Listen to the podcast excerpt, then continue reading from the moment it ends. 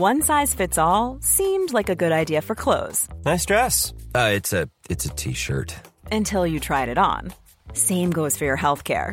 That's why United Healthcare offers a variety of flexible, budget friendly coverage for medical, vision, dental, and more. So, whether you're between jobs, coming off a parent's plan, or even missed open enrollment, you can find the plan that fits you best. Find out more about United Healthcare coverage at uh1.com. That's uh1.com. Hold up. What was that? Boring. No flavor. That was as bad as those leftovers you ate all week. Keke Palmer here, and it's time to say hello to something fresh and guilt-free. Hello Fresh. Jazz up dinner with pecan-crusted chicken or garlic butter shrimp scampi. Now that's music to my mouth. Hello Fresh. Let's get this dinner party started. Discover all the delicious possibilities at hellofresh.com.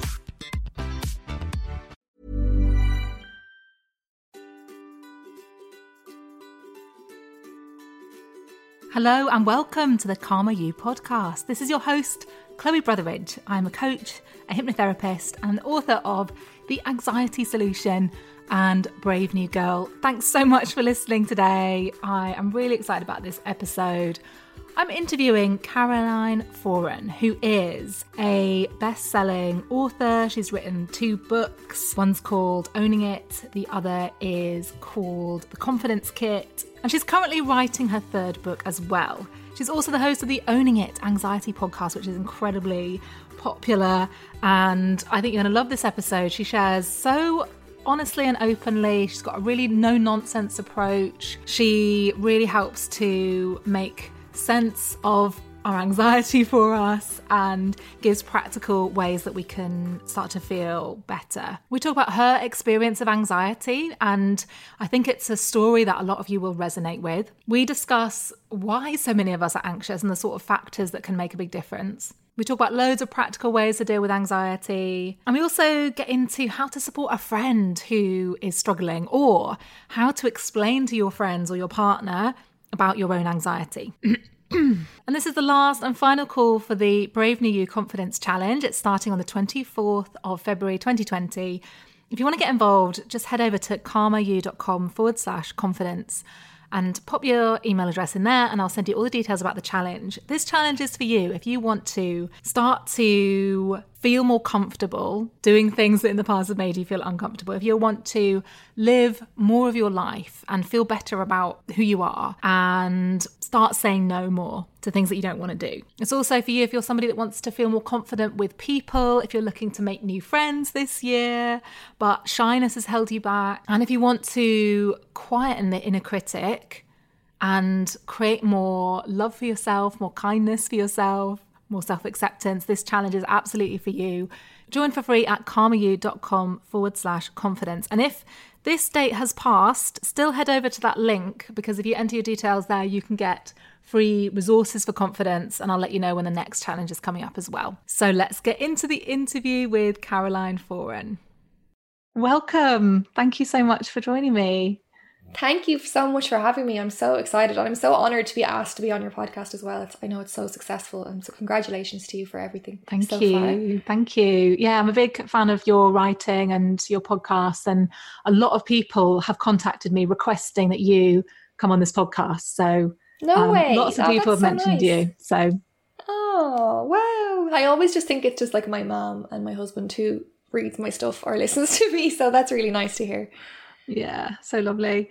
Can you can you just share with us for people that maybe don't know and you you and your work what it is that you do and and how you got to where you are today? Yes. Um so god, it's almost a question of how much time do you have for me to answer that because as you know yourself, like working for yourself, you end up becoming a bit of a forward slasher where you've got loads of different things going on. Um so I I guess first and foremost I'm a journalist and then I I was writing articles about my experience of anxiety for different Irish publications over here, and um, I was I wrote a piece that was a very practical guide to how how I found was helpful to manage anxiety versus everything else I was reading. A lot of the stuff that I was reading was coming from the US, and it was all very oh just you know chill and relax, and I was like okay that's not actually all that helpful to be told that. Um, so I guess I was coming at it from a, a, fresher angle of like this is what it's really like, and this is all bullshit. Basically, we need to approach it a lot more practically. And I was really lucky in that um, my publisher read the article, got in touch, said, "Have you ever thought about writing a book?" I thought that you must have the wrong email. Um, fell off my chair probably, and uh, then was kind of greeted with another wave of anxiety of oh shit I have to do this now. Um, so so that was um good few years ago. God, I kind of losing track of time, but that was 2017. I think my first book came out, and then that was just sort of, was a kind of a fluke. Well, I mean, I don't want to talk myself down, but it just went kind of viral. Um, I didn't realize when I was writing it to the extent how much people needed something like that, and how many people were just like me, were really, really struggling and felt completely lost at sea. Um, so its success was like completely mind blowing to me, and then they wanted to follow up with the second book. So this time it was called the conf- the first one was called Owning It, and the second one is called the Confidence Kit. So the second one is sort of mirroring my experience as I went on. So I went from really struggling with anxiety to not being able to leave my house, that kind of thing, to, to getting to a point where I was owning it and I was able to function. But then when the first book came out, suddenly I was on this new kind of platform where I was asked to come and give talks in different companies and be this sort of spokesperson in Ireland for mental health and for anxiety in particular. So I while I had gotten to a point where I felt like I could manage the anxiety, I didn't have any confidence and I had to then deal with things like public speaking, which is a whole other you know, to considering I wasn't able to leave my house, that was just a quite a big ask for me. Um so then I was like, okay, I have this whole other journey to go on now to understand, you know, what's holding me back, the fear of failure, um, what actual confidence is, the difference between confidence and courage, all of that kind of thing. So that became the second book. Um, and then the third book, which is coming out in May, is going to be all about kind of all about vulnerability, which I think has, if I look back at my career, has been the, the the key to my success is being a willingness to be vulnerable. And i think we all have that in common. We're all afraid to be vulnerable. We all are vulnerable. And if we all can start to embrace it in some way whether it's in your relationship or in your work life amazing things can happen. Uh, so so that's kind of my my book a brief history of my my book career so far, and then I I have the podcast as well, um, which sprang from from the book, which was amazing actually because so many people. I'm sure it's the same for you. Are listeners of content more so than readers, so they didn't know about the book or maybe they came to it from a different way and i think with anxiety it's the kind of content it's nice to have it in your ears because it's sort of reassuring and it's kind of like a therapy in itself to, to hear people talk about something that's you're going through um, so that has worked out really well. And then I just I still work as a journalist, writing different bits and bobs. And I'm I mean I'm, I'm not just interested in anxiety and well being. I'm interested a lot in beauty and in interiors as well. So I've definitely kept busy. Yes, absolutely.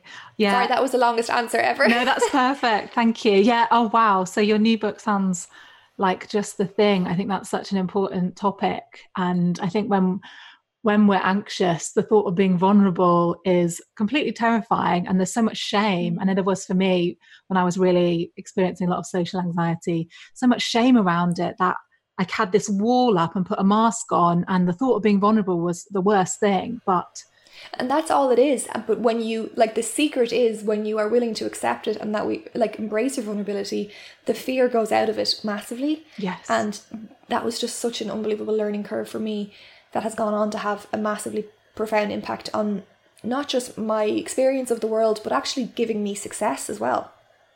You know, when, when we get to a point of stop feeling that shame for something that is common to like all of us, you know, mm. we're all walking around trying to pretend like nothing phases us, like we're perfectly well adjusted, and none of us are. So why don't we just all let each other off the hook? I love that. That's yeah, very very good reminder to all of us. I know that you share in your book, um, your first book, Owning It, a lot about your own experience of anxiety. Can you can you share a little bit of that with people so that they have a sense of where you were kind of coming from? Yeah, I always feel when people ask me this question that um, my story is rather unexciting or not as dramatic as maybe you'd expect from someone who's written a book about anxiety. Um, but actually, what I've realized is that my story is like so many other people's story in that it's just a case of um, I had too much change happen too quickly in my life at one time and it was just stress that just I left unaddressed and it turned into anxiety which is you always think of anxiety as happening something that you experience if something really traumatic or a major life event happens not when you're kind of sailing along you know, happy enough. Um, it kind of crept up on me in that way. So I was I was in a job that I really loved and things were going great. I was I think I probably always been had an anxious nature, but I was it wasn't really an issue in my life at that point. And then I was headhunted into a new role, which sounded very exciting, and I kind of ignored my gut reaction and my instincts and everyone else who said, I don't know about this. You know, people had heard different things about this this new startup company. And I just kind of wanted to ignore all that. Um, and that was probably one of the first lessons was to, to always trust trust your gut or at least give it some attention um, and, and hear it out. Uh, and then I went into that job and it was um, from the get go, from day one, I just felt this horrible sense of dread in my body of what what have I done? I don't want to be here. They were having conversations about, you know, five year plans and I was like I couldn't cope with the idea. I was like I can't believe I've just left something that I was perfectly happy in. And so what started out about anxiety as anxiety about this job change became anxiety about you know well I, I, I can't tell anyone that i'm not able to cope because i've made this leap and you know anxiety about what people would think about me anxiety about how it would affect my relationship so at the same time i had just moved in with my boyfriend um and we so that was like within two weeks of moving in i started this new job and we were you know in the really like honeymoon phase of being very in love and, and suddenly I started to not feel well. It manifested very much for me in my gut. So my stomach has always been the, the sort of means of communication through which my anxiety has always said, hey, we don't like this. Um, and then it was like, what what's this going to do to our relationship? You know, this is not what he signed up for. Um, anxiety about my ability to cope. Why can't I cope when other people are handling so much more stress? And it just kind of grew and grew and snowballed. And what was probably the worst thing about it was that I had no awareness. I didn't even identify it as anxiety. I didn't understand anxiety. I thought I was losing my mind, and all of that exacerbated it further. I was living my life from one panic attack to the next. I eventually I had to stop working because I was that unwell. And I just kind of unraveled and felt terrified that I had lost myself, that I was never going to be the same again or, or feel like myself again. Um, and I was just completely in the dark, and everyone else around me were looking at me like, Jesus, I don't know what to say to her, I don't know what's wrong with her. So that even made it worse because no one else understood it either. So it was a real journey of, okay, I need to figure this out for myself because I don't, I didn't have a book like mine or yours to turn to at that time because anxiety wasn't something that was spoken about the way it is now. It was very much the reserve of people who you know, in movies and TV, like who are on medication or go through something major. I just thought, that's not me. Um, so why could something like this happen to me when I have perfect life for all intents and purposes, a great family, I had a great job, I had great friends, a roof over my head. This shouldn't have happened to me, and I felt like I had no right to feel this anxious, and then that compounds it even further. So it was just a just a shit show, really, of all these different anxieties that just came to a head all at one time. I'm, I'm sure lots of people listening can relate to that, that there's almost this pressure that we put on ourselves because we think I should be able to cope with this, or we we think, oh, I'm, you know, I've got a roof over my head. I know you talk about this in your book. A roof over my head. I've got enough food. Who am I to complain about things? Yeah. And yet that just adds in an extra level of kind of pressure that is un we don't need, and it well, makes things so much worse it's it added it adds in an, an extra layer of pressure, but it's also completely irrelevant, which is something it took me a long time to learn, and this is something I've had repeatedly impressed upon me by neuroscientists and you know clinical psychologists who say it doesn't matter if someone else is going through something far worse on paper. It doesn't matter if you're in a really affluent position or you're so lucky or fortunate or wealthy it's all about how your body responds to stress and the hormones involved. It doesn't give a shit if you've got a, huge income in your bank account or whether you're really popular or whether you're not. It doesn't care. It's a it's a physiological response that can go out of control and become far too oversensitive when really it's it's not supposed to react in those situations normally for you. So all those added anxieties were definitely having a physiological further impact on me. In no way was it helpful. In no way was thinking, well, Caroline, it could be so much worse off. In no way was that going to help calm down the anxiety. That just made me berate myself even more. And to this day, that's one of the first things I try and knock out of people's heads when they say that is your hormonal balance right now does not know one person from the next. It's your body, it's all relative. You have every right to feel the way that you do, and you do not need to justify it to anyone. It doesn't matter if you've started to experience anxiety because, you know, it was a bit windy today, or it doesn't have to be some life altering thing. It can happen, and when it happens, it's crap. Yeah, I think that's such a such an important message for people to learn and yeah, just so good to hear that reminder about about mm. that. Thank you. Um, what what do you have? I mean, what do you what do you pin the high levels of anxiety that we have in our society right now on? Do you, are you somebody that thinks, right? You know, some people say it's social media, other people say social media hasn't really got much to do with it. It's other issues. What what do you see as the kind of reason why we have so many people experiencing anxiety? Um, I think there's a lot of reasons. I think the social media definitely has exacerbated it. It's made um, social comparison, which is a can induce anxiety a lot easier because we're you know we have instant access to seeing what everyone else has going on. And we've heard the phrase a million times that you're comparing your behind the scenes with someone else's highlights reel. Um, and just even the just the, the physical picking up and the constant connectedness or feeling of having to be plugged into something i think is one element. Um, but i think really it's we're all walking around with a greater tendency towards anxiety today because we have an old brain for a very new world.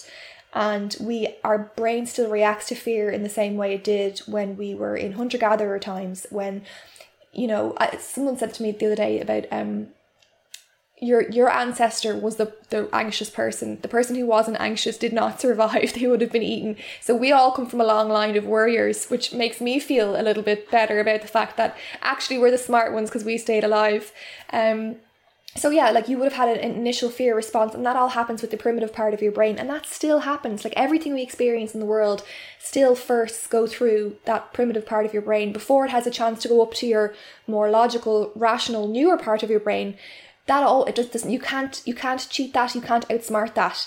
So we're still experiencing all the same reactions to threats but the threats that we face these days are more like emotional threats or threats to our sense of self esteem or our self-worth or um you know what people would think of us our, our sense of, of control over ourselves.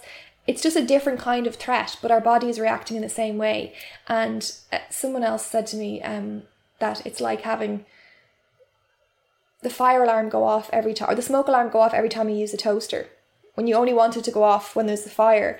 And we are more stressed out now than ever because I guess we're expecting more from ourselves. We're trying to do it all, especially women. Um, I think we feel this pressure based on generations that came before us who maybe didn't have as many opportunities as we do. We feel this pressure to fulfill all of that because we're so lucky. Um, and eventually something's got to give, you know. And I think what's happening for most people is that they're they're expecting so much of themselves in all aspects of their life and they end up just wearing down the part of their brain that helps to mediate anxiety and fear. And when that happens your fear response is kind of more more often than not in the driving seat. So we start to react to things that we normally react fine to because we're just because stressed out has become our new baseline and we're not even necessarily aware of it. So i think there's i think there's a lot of that. I, I don't necessarily know that we are more anxious now than like my parents' generation. I just think that we are talking about it and we are able to, we have language around it. Whereas I know, I mean, my husband's a relative of his, um, when when Barry was growing up, uh, it was easier at the time for them to say that this man had died than to say that he had gone off to an asylum because that was how much shame there was around it. And there was no there was no support there was no treatment that we have these days there was no cbt so i don't think that we're like the snowflake generation. I just think that we are we are willing to confront it and we're not willing to to just endure it. We want to we want to enjoy our lives while we're here and not just realize when it's too late oh we shouldn't have been so stressed out or we shouldn't have worked so hard. Um, but I, then I do think like social media has definitely I find social media quite anxiety inducing while at the same time it's a tool for me to you know put my own work out there and connect with people. So it's it's got a it's like a double-edged sword i think This podcast is sponsored by Blinkist. In today's age, it can be hard to find even a brief moment to disconnect and learn something new. It's not easy with everyone and everything competing for your time and attention. And so you might think that you don't even have time to read a book. And I know that I've been there as well. If this sounds familiar, there's an app that I really want to recommend to you. It's called Blinkist. Blinkist is an app that condenses best selling non-fiction books down to their key takeaways for you to read or listen to in 15 minutes. Blinkist is made for busy people like you who want to understand the main points of a book quickly without having to read the whole thing cover to cover. You can easily fit in several titles a day, and if you're on the go, you can just switch to the audio version. 12 million people are already using Blinkist to deepen their knowledge in 27 categories of non-fiction, everything from self improvement, personal growth, leadership, mindfulness, and happiness. I like Blinkist because I love learning and improving my mindset while I'm on the move. I love to read it while I'm on the bus or listen to it at the gym or when I'm cooking dinner. I just listened to Michelle Obama's Becoming and it was brilliant. Right now, Blinkist has a special offer just for Calmer You's audience. So if you head to blinkist.com forward slash calmer you, you can start your free seven day trial and you get 25% off a Blinkist premium membership. That's Blinkist spelled B L I N K I S T dot com forward slash calmer you to get 25% off and a seven day free trial. Blinkist.com forward slash calmer you. Yeah, a lot of people that I speak to who use social media for their job find that it's, you know, it's an amazing thing, but it's also you have you kind of feel like you have to be on there. And so if it's triggering you or you're triggering comparison, then that can be a a tricky thing to, to have to navigate. Yeah, and I think it's really important to, to realize that you're you can really curate your own social media feed to suit you. And I've done that. Like I've gotten very um ruthless about muting any account that doesn't make me feel good or if it makes me it, it's nothing to do with the person. I'm sure they're a lovely person. If i start to think oh i'm not doing that or if it has any negative bearing on me it's easier out of sight and out of mind you know? Because the thing is you can tell yourself again and again and again don't compare. To compare is to despair. But we all do it. We've always done it all through history, all through evolution, as a way to get a measure of our of our sense of self worth. Obviously, it's not a helpful measure of our sense of self worth, but we're always going to do it. So sometimes you need to accept that okay, it's natural to do it, but also put put boundaries in place to mean that you do it less. Yeah, absolutely. Yeah, I think. Yeah, I love that acknowledgement that it's natural to compare. So actually make you know, set things up in your life so that you're less likely to get exposed to things that are going to trigger that, essentially. Yeah, like the biggest learning for me in all of this has been not trying not to react to things that are so naturally the way we react. So whether it's stop trying not to compare yourself or stop trying to prevent an anxious feeling from happening in the first place. It happens before consciousness is aware of it. It happens. What the power you have is in your response to it and how you choose to act and behave. It's in that little gap between stimulus and response is where you have power. People are so desperate to not have any anxiety in their life. You know, I would have, for example, had a goal of getting up and giving a public speaking engagement without feeling any anxiety. That's just a surefire way to feel more of it. I'm going to have that response. It's okay. My body and my mind feels that there's some kind of risk in this situation, there's some kind of threat. It happens before I've had a chance to digest it and process it. But again, it gets up to my prefrontal cortex, which is where I have the power. I can choose to say, okay, you know, this makes sense. You're about to give a public speaking thing. That's a bit scary. You're worried about what people will think of you. That's normally can't help that. But let's try and f- use this energy as fuel to get you through it. So it's not about not having anxiety. It's about accepting it and having it and and managing it and owning it. And when you do that, it just simmers right down. Mm, yeah, I love I love that. Um, description of of owning it rather than trying to cure it or make it disappear. It's, yeah. it's almost like we can't when, when we try and cure it what we often do is just suppress it and that never really works for long. But like you're trying to suppress thousands of years of evolution. Like you're not going to do it. You can't just tell yourself oh i know i shouldn't be anxious so why can't i just not feel that way? It's happened. So uh, for me that might sound like Jesus, do we have any hope at all? But actually, it's quite liberating to be like, let yourself feel it. And and for me, of, of all the different ways of managing anxiety, something that I was probably most reluctant about would have been mindfulness And um, you know, I would have just thought, oh, like fuck off, like you know, if I could just sit there and think about be mindful i would have done that by now when, when it, for me it was such a physical thing but actually all of the research suggests that because right what i was explaining there we're so used to everything coming through our primitive brain and then going upstairs to the to the executives. This actually strengthens the connection in the other way. So it, it mindfulness regular mindfulness it takes a lot of time it takes a lot of effort and commitment but it's it strengthens the big guns that you have up here in your head in the front of your head so that you can stop you can help to calm down that response. And that's probably the most scientifically proven and supported and backed way of owning your anxiety over time can you can you share a bit about what what are the things that have really helped you in terms of practical things or um, I don't know types of therapy that you've tried? What are the things that yeah have helped you the most? Yeah, um, well, mindfulness is probably one of the most recent additions that I, I like I said I was skeptical of before. Another one is CBT, which is just um you cannot argue with it. It's it's so CBT, um, as you know, is cognitive behavioral therapy where we're looking at how our thoughts and feelings and behaviors all relate to each other.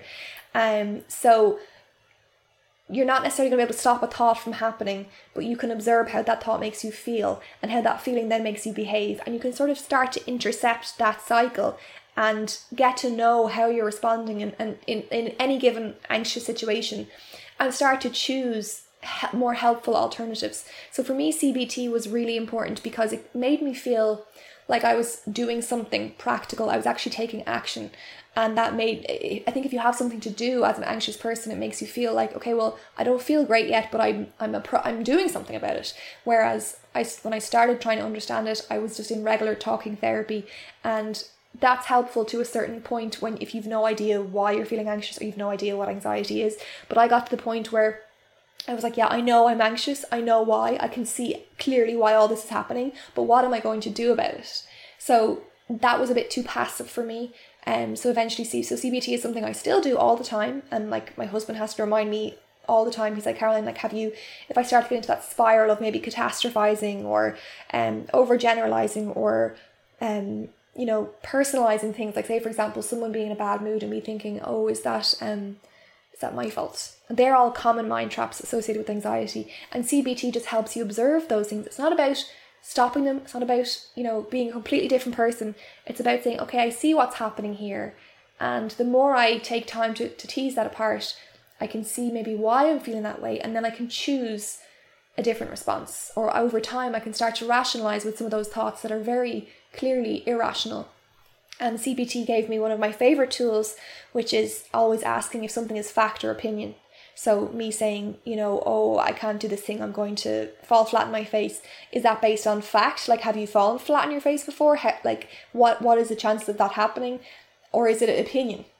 Is it am I just conject? Is it just conjecture?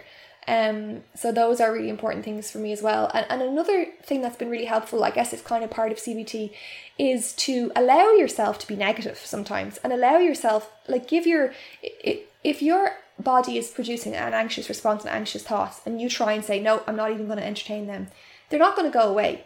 And sometimes I feel that there's in this wellness industry, there's such a pressure to always embrace the positive and not give any weight to the negative. But the negative is there for a reason. Your body obviously feels in some way like it has a valid it's concerned and that concern is valid to you. It's like a child who's afraid. It seems silly to you but it's valid to the child. So sometimes i think it's really important to say to sit with your negative thoughts and feelings and let them come out of you. Almost like a like a scheduled worry period where if something's really affecting me um maybe before I go to bed, instead of it popping up at 3 a.m. when I won't be able to sleep, I'll say, okay, like what is my worst fear here? What's the worst that can happen? And actually confront that reality because often I always compare it to like if you're watching a horror movie and your anxiety is the the thing that you're the person is running away from. Okay. And for so much of the movie we don't see what that is and it's terrifying and it's all about anticipation. It's all about perception. It's not we haven't seen it, we don't know what it is yet. And then towards the end of the movie when the girl confronts the serial killer, you what happens is your fear kind of goes out of it and it gets replaced by adrenaline. It becomes an awful lot less scary. So when you're willing to stare down the barrel of your fear, you only then can you know actually that you're probably capable of handling it. So for me, running away from negativity and running away from fears is not the answer. You need to sit with them and and, and get comfortable with them And that for me has been a huge thing as well. And that again, that goes back to not trying not to have anxiety. It's like accepting it and embracing it, as hard as that might sound. Um, and then on a very practical level, if I if my anxiety flares up, which it still does from time to time, even though you know sometimes I think, well, you know so much now, this shouldn't be happening. No, like that's ridiculous. My body is going to experience stress. Sometimes it's going to run away on me, I'm not going to be able to have stopped it from building. But very practical things like, um, I will always instantly cut back on sugar. I will always cut out alcohol. I won't touch caffeine just while I'm in a heightened anxiety phase. All of these things that people are adding in they're all stimulants, okay? And if you're in an anxious phase, you're already pretty stimulated as is. You don't need any extra help in that department. So people underestimate the power of those things that when you when you take them away, you're just giving your body and those hormones and all that cortisol a chance to kind of settle down. Um, so that's something that I, I really think is probably undervalued. It's, it's kind of what we put into our body. Um, and just dialing back things. So like leaning in and out of the anxiety as I need to. So, you know, if I if I feel like an anxious wave coming on, I look at my calendar and think, okay, what's not essential here, and not feel bad about it, but just okay, you need to you need to pare back because what's happening is you're burning the candle too much. You're, that's actually creating stress, and too much stress ends up wearing down the higher thinking part of your brain. And you know when that happens, you're less resilient to coping with anxious thoughts. So let's just you know intercept that by paring back a little bit doing what makes you feel good, you know, even as simple as what's one thing today that can make you feel good and do that. And whatever you can do that enters you into a relaxed state, as long as it's, you know, safe and not illegal, that's going to be massively helpful because your body is going to have a nice rest and that's going to bring down the cortisol. So I've always approached it really very practically from a looking at the way my body is, looking at the hormones, like how much cortisol I have, and thinking, how can I bring that down? Instead of just saying, just stop feeling this way or you know it's ridiculous or think about how much worse off it could be because mm. that will get you nowhere yeah yeah i think that's that's really um what we all need to remember i think Su- suppressing it never works um you know often we'll use alcohol to try and deal with anxiety but that doesn't yeah. work that's another way of kind of suppressing it and actually giving yourself permission to feel it knowing that it's okay to feel what you feel you know f- facing things head on is the way to to deal with it and to yeah like it. i think what you say there like giving yourself permission is hugely powerful. Like that's surrendering to how you are when you are as you are whatever it is you're feeling. And that involves self-compassion which is another i guess tool that i would have turned my nose up at. I would have thought oh hippy dippy. But again, the more I read into the neuroscience of it, um, and a neuroscientist I interviewed the other day said if self compassion was a pill, we would each take it every single morning because it's that powerful. And if you're an anxious person by nature, you're probably going to be quite self critical in nature as well. And we think that being self critical and saying, oh, get a grip and, you know, you shouldn't feel this way and don't be ridiculous, we think that will sort of motivate us out of the anxiety. But actually, self criticism, if you look at a brain pattern of someone who's being self critical, the cortisol and the activity is so much stronger and more stressed out. It it triggers your fight or flight system. So when you think that that's being helpful, you're actually doing damage. You're just adding more fuel to the fire. Whereas with self compassion, which is where I might say, okay, you know, Caroline, you're feeling anxious. How can I help? Or what's what's one thing we can do to maybe make today a little bit easier? Or um, it's okay that you feel this way and just like compassion is, is to kind of um suffer with and like we're so good at doing that for other people and not for ourselves but actually when you when you start to really bring self-compassion into your life it's not just a, a nice idea physiologically it's it's actually producing oxytocin and nice hormones and it's down regulating that stress response and that cortisol so for me again when you look at it that way it's not something you can argue with so I'm always catching myself now if I enter self critical mode that A, you're actually going to make your anxiety worse, and B, nothing good can come of it. Yeah, and I would say from the people that I speak to, not being kind to them to yourself is one of the biggest things that that seems to affect people. It's almost amongst people with anxiety, almost like a universal thing that people beat themselves up, and so self compassion is the antidote that we we need. It really is like if people could accept how unbelievably normal it is to feel anxious, stop trying to change that, stop trying not to feel it, and embrace more self compassion, I think our suffering of anxiety would half instantly. Mm. And for me, the other big thing is obviously awareness, so understanding and educating yourself on anxiety.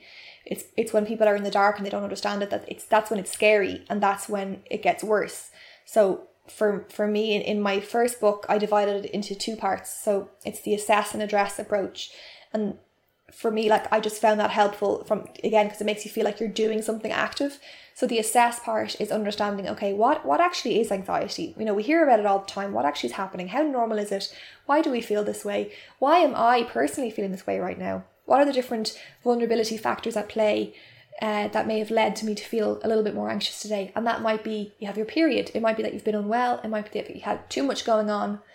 Um, and taking a step back and looking at your life without judgment and thinking, oh, well, maybe it makes sense that I feel a little bit overwhelmed right now. And then the address part is okay, well, now you understand it, you understand why you're feeling this way, you, you know you you just understand how your brain works and the chemistry and all the different parts of the body that are involved because that's in itself like that knowledge is so powerful.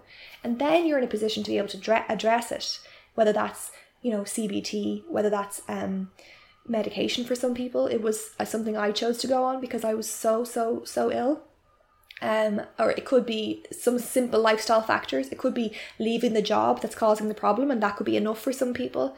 Um, it could be something practical like um, acupuncture. So I had a lot of I had a lot of very physical aches and pains in my body um, in those early few months when it really hit me, and I had I wasn't able to sleep at all because I was producing so much cortisol that I wasn't producing any melatonin, which um, helps you go to sleep at night. And your your cortisol is supposed to drop off as the day goes on. We all produce it naturally in the morning to kind of wake us up and get us alert, and that's fine but it's supposed to ease off. But if you're chronically stressed out and anxious, it kind of stays up there at, a high point. So it never really comes down. So you don't really unwind physically to sleep. And that in itself becomes another another problem. So acupuncture would have helped with that as well. So there are all the different things that I would have done. I mean, it's nothing. It's not none of it's like reinventing the wheel or something you haven't heard before. It's just really a, it's just really like an approach and um and a gentleness towards yourself that is for me the key. Mm, absolutely. Um, I wanted to ask you about something that I heard you talking about on one of your podcast episodes, which is about mm-hmm. how to explain your anxiety to someone else, whether that's a partner or someone you're dating or friends mm-hmm. or family members. Um, do you have tips for people on, on how to, to broach that subject?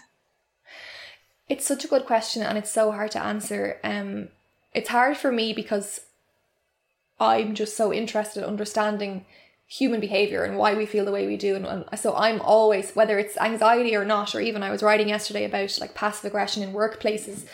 Um, but there there are people who message me um who say, okay, look, I understand it now myself, but my boyfriend doesn't understand it, and that's creating more anxiety for me because I'm trying to justify it to him or to my parents, and that it breaks my heart because you need that support. And i don't think you have to have necessarily gone through horrible anxiety to understand that it's not just a mood you're in or it's not something that you can snap out of. And like again to go back to that point it's not you you not just you don't just feel like the unluckiest person in the world even though you've got great great fortune. Um so for me it's about uh asking the people in your life who are important to you if they're open to understanding a little bit more. And maybe that's reading. So for me, I was very lucky in that um, Barry, I kind of thought he'd run for the hills when I started to feel this way. And actually, he turned around and said, Look, you know, we'll figure this out. And that, even just the word we was so powerful to me because I just thought, Oh, I'm on my own in this.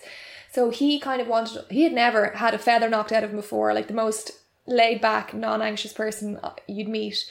Um, but he went and kind of started reading things up about cortisol and the more i sort of found things we kind of d- delved into it together and he actually can tell me now what's happening to me when i don't necessarily know myself. And i just think that i mean i was very fortunate in having someone who was willing to understand it with me and um, because that for me like that education is is so crucial.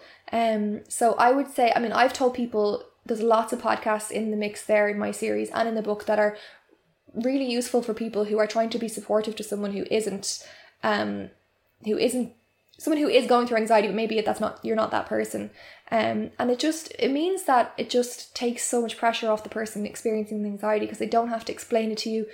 They don't have to justify it to you. And all they want is to know all we all want when we have anxiety is reassurance and acceptance that it's normal. And oftentimes a lot a lot of the time i think people are afraid to explain it to maybe if they're dating someone new or their family or their friends and they don't give them enough credit in for the fact that maybe they actually understand more than you think. And because it's so common maybe they'll have felt it themselves but maybe they wouldn't have put a label on it or maybe they wouldn't have identified it as anxiety. But they'll probably be able to relate more than you think. Um and when you're when you confide in someone what it's like and just just ask them just can i can i explain to you what it's like or sort of where my mind goes or how it feels for me? Um then let give people a chance to listen and to understand and don't assume you're going to be met with a brick wall. But for people who who are met with a brick wall it's devastating because you're really then left to your own devices. But i think the most crucial and most important thing is that you understand it for yourself. You know you can't control the rest of the world. Only you can understand it.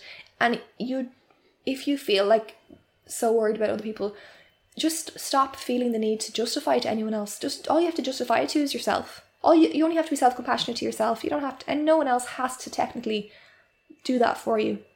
That's the most important thing i think. But yeah it's i wish it was easier for people to to get more people to understand. But i'm hoping that with like the kind of conversations we're having um and the more it's spoken about and the more it's normalized um and also i think it's really important that people who don't have anxiety understand it so that you know when inevitably when they enter a stressful period they'll be able to say oh i know what's going on here. You know i know what i need to do. Whereas for me when it hit me i had no idea. I had no clue and it was so much worse because i was like what the hell is this? Whereas if i kind of knew oh anxiety is something so normal i probably wouldn't have freaked out as much as i did.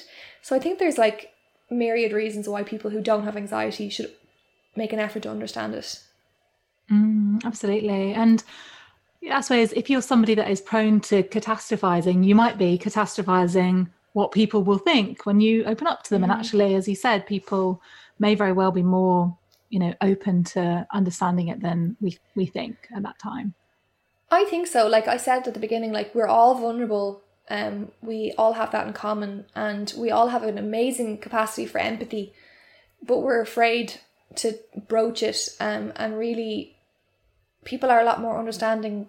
You don't have to have like someone can tell me about something terrible that happened to them. I don't have to have it happen to me to be able to be supportive to them. You don't have to be in the trenches with them, but you can say to someone, okay, like, is there anything I can do to maybe, instead of saying, oh, how's your anxiety now? How's your anxiety today? Like, none of that's helpful because it's not like a vomiting book, you know, so it might be a case of, oh, I have a phase of a couple of weeks, and that checking in all the time actually probably isn't all that helpful. Um, but it's being able to say to someone, you know, I'm having a bit of an anxious phase right now, and just put it out there, and then it's there. It just like instead of trying to pretend like you're not, and it kind of just diffuses the tension I think in yourself for me. So like I will say to Barry, I don't it's not that we're like analyzing it to death, but I'm saying, "Oh, I'm feeling a little bit anxious today." And he's like, "Okay, you know, what is there any like do you want to chill out, watch Netflix? Is there any one thing you can do to make yourself feel a bit better?" And it's by him by his reaction that it's okay that I feel anxious makes me feel like, like it's okay that I feel anxious. Whereas if he reacts and says, "Oh my god, like what's wrong with you?" then I kind of mirror that and um, so even if, you know, I think it, just to go back to that, people in your life, just ask them to just say, listen, I, I, I want to be able to say it out loud when I feel anxious. You don't need to solve it for me. I just need to know that you're there for me. People aren't always looking for answers, they're just looking for support. And I think that's the difference. Yeah, I think that's such a good point because often people feel the need to give us solutions or try and fix us, you know, particularly I know men have got a reputation for doing that. I know that we all, we all do that from time to time, but actually just mm-hmm. letting them know, I don't need you to try and fix this. Can you just listen to yeah. me, or can you just give me a hug, or whatever it is yeah, that you need? Or you don't need to. Be, you don't need to be told. Oh, well, think about this thing that could be worse. You don't need a solution. You just need. Look, I I hear you. That I'm really sorry that you're feeling this way. It's crap. Yeah, it is. Like, let's. Is right, Do you want to go for a walk? Do, do you want to talk about something else? Do you want to? You know just that's a simple that's all it takes for someone to feel supported absolutely yeah so thank you so much for sharing everything that you shared i think thank you chloe people are going to feel very supported by this episode can you oh, share oh, a bit so. about um, where people can find out more about you and your work and check out the things yeah, you're up to um, so mindandbeauty.ie is my website where I'm sharing like regular articles and content around well-being and different like I said I wrote something yesterday about toxic workplace environments so I kind of go a little bit outside of anxiety um, talk about well-being there as well. And then the podcast if you search for owning it the anxiety podcast you'll get it probably everywhere. You get your normal podcasts. Um, the books are available widely owning it and the confidence kit. And the third book will be called naked and that will be out in May. And I'll be sharing details on my Instagram. That's kind of everything kind of goes through my Instagram like yourself. So I'm at Caroline Foran if anyone wants to follow me there. And um, I'm also sharing a lot of regular updates now about managing anxiety through pregnancy, which is probably quite niche but helpful for people who are in the same boat. Amazing. And I'll put all those links in the show notes for everyone to Thank click you. through to. Thank you so much for speaking to me. Thank you so much for having me. Thank you so much for listening to this episode. I really hope you liked it. I really felt so good after chatting to Caroline. If you liked it, come on over and let us know on Instagram. Find me at Chloe Brotheridge. And if you enjoyed this episode, please do subscribe to the podcast, leave a review, leave a rating, and share it with a friend that you think might need to hear this conversation today. And just a final reminder to join the confidence challenge that's coming up very, very soon. Enter your details at calmer-you.com forward slash confidence. It's totally free and it is going to be helping so many people. I just know it and I can't wait. So I hope you're going to join us. I'm wishing you lots of love and hope you have a great week. Chat to you soon. Ever catch yourself eating the same flavorless dinner three days in a row? Dreaming of something better? Well, HelloFresh is your guilt free dream come true, baby. It's me, Keke Palmer. Let's wake up those taste buds with hot, juicy pecan crusted chicken or garlic butter shrimp scampi. Mm. Hello Fresh. Stop dreaming of all the delicious possibilities and dig in at HelloFresh.com. Let's get this dinner party started.